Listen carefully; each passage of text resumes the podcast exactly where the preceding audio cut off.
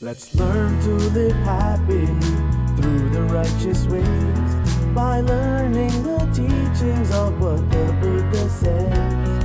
Let's learn to collect merits and just make it last.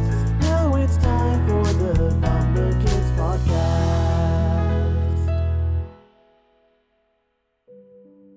Welcome to another podcast. Today we will learn about an amazing story about two lay disciples. Let's collect some great Dhamma knowledge. Namo Buddhaya. Teruvan Saranai, dear Dhamma friends. May the triple gems bless you. After meeting the monks of CDF, we are so fortunate to share the amazing teachings of the Supreme Buddha with you. I'm Anuki. I'm Litham. And I'm Kenuli. Nice to meet you, Litum and. Same to you. Now, Anuki, what will be what will we be learning today? Great question, Litum. Do you know the story of the two lay disciples from a royal family? No.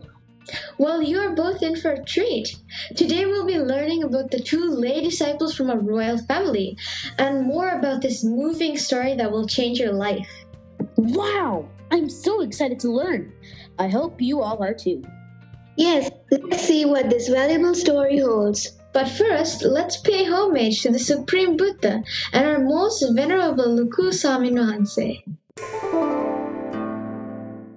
Homage to the Blessed One, the Worthy One, the Supremely Enlightened One. Sadhu, sadhu, sadhu, Let's pay homage to Luka Swaminwahanse.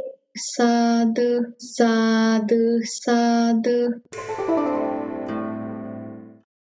The moon, so bright and clean, will shine out among the stars. As a sub individual, a disciple of the Supreme Buddha, perfect in wisdom, outshines with generosity among the world's stingy people with the five respects. Long life, fame, beauty, happiness, and blessed with riches. With this fortune, they depart to rejoice in heaven. Guess who said these wonderful verses? I don't know. These beautiful stanzas were said by the Supreme Buddha in the presence of Princess Sumana. The Supreme Buddha mostly stayed in Savatthi at the Jetavana's grove at Anathapindika's, and this is where the Blessed One was at the time. Then Princess Sumana, escorted by 500 chariots and 500 royal maidens, went up to the Supreme Buddha, worshipped him, sat down to one side, and said to him, Sir, suppose there were two disciples equal in confidence, Shraddha, virtuous behavior, and wisdom. One practices generosity, one does not. After death, they are reborn in a heavenly realm. When they have become deities, would there be any difference between them? Imagine what the Blessed One said, dear Dhamma friends. There would be Sumana, said the Supreme Buddha. As a deity, the one who was a giver would surpass the other in five respects divine, lifespan, beauty, happiness, fame, and power. But, sir, if they pass away from there and come back to the human world, would there still be any difference between them? Guess what, dear Dhamma friends? The Supreme Buddha said, Yes, there would be Sumana. As a human being, the one who was a giver would surpass the other in five respects lifespan, beauty, happiness, fame, and power. As a monk, the one who was a giver would surpass the other in five respects. They'd usually use what they've been invited to accept robes, alms, food, lodgings, medicines, and supplies for the sick, rarely using them without invitation. When living with other spiritual practitioners, they usually treat them agreeably by way of body, speech, and mind, rarely disagreeably. But, sir, if they both attain arahantship as arahants, would there still be any difference between their freedom and all suffering? Well, Guess what the Blessed One said then? There is no difference between the freedom of one and the freedom of the other, Sumana. It's an incredible thing, Blessed One. It's amazing.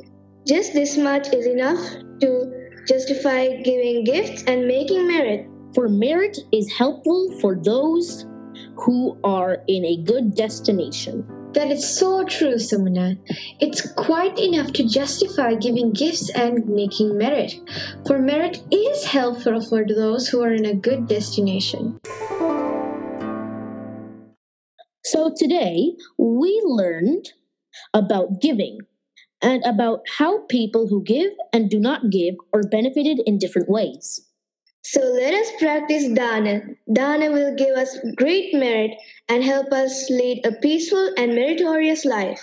So now we would like to share all of our merit we have collected today with all the heavenly beings, Nuku Saming Wahanse, Samin Nuances and Mahini Nuances of Mahamevnawa Buddhist monasteries and all around the world. Everyone who is listening today, all of the people who made this podcast possible, including our Kalyana Mittas behind the scenes, and all living beings. and while you're at it, please go to the serenecolombo.org to explore even more of this supreme Dhamma, listen to more fantastic podcasts, and take part in Zoom programs for adults and children all around the world. Teruvan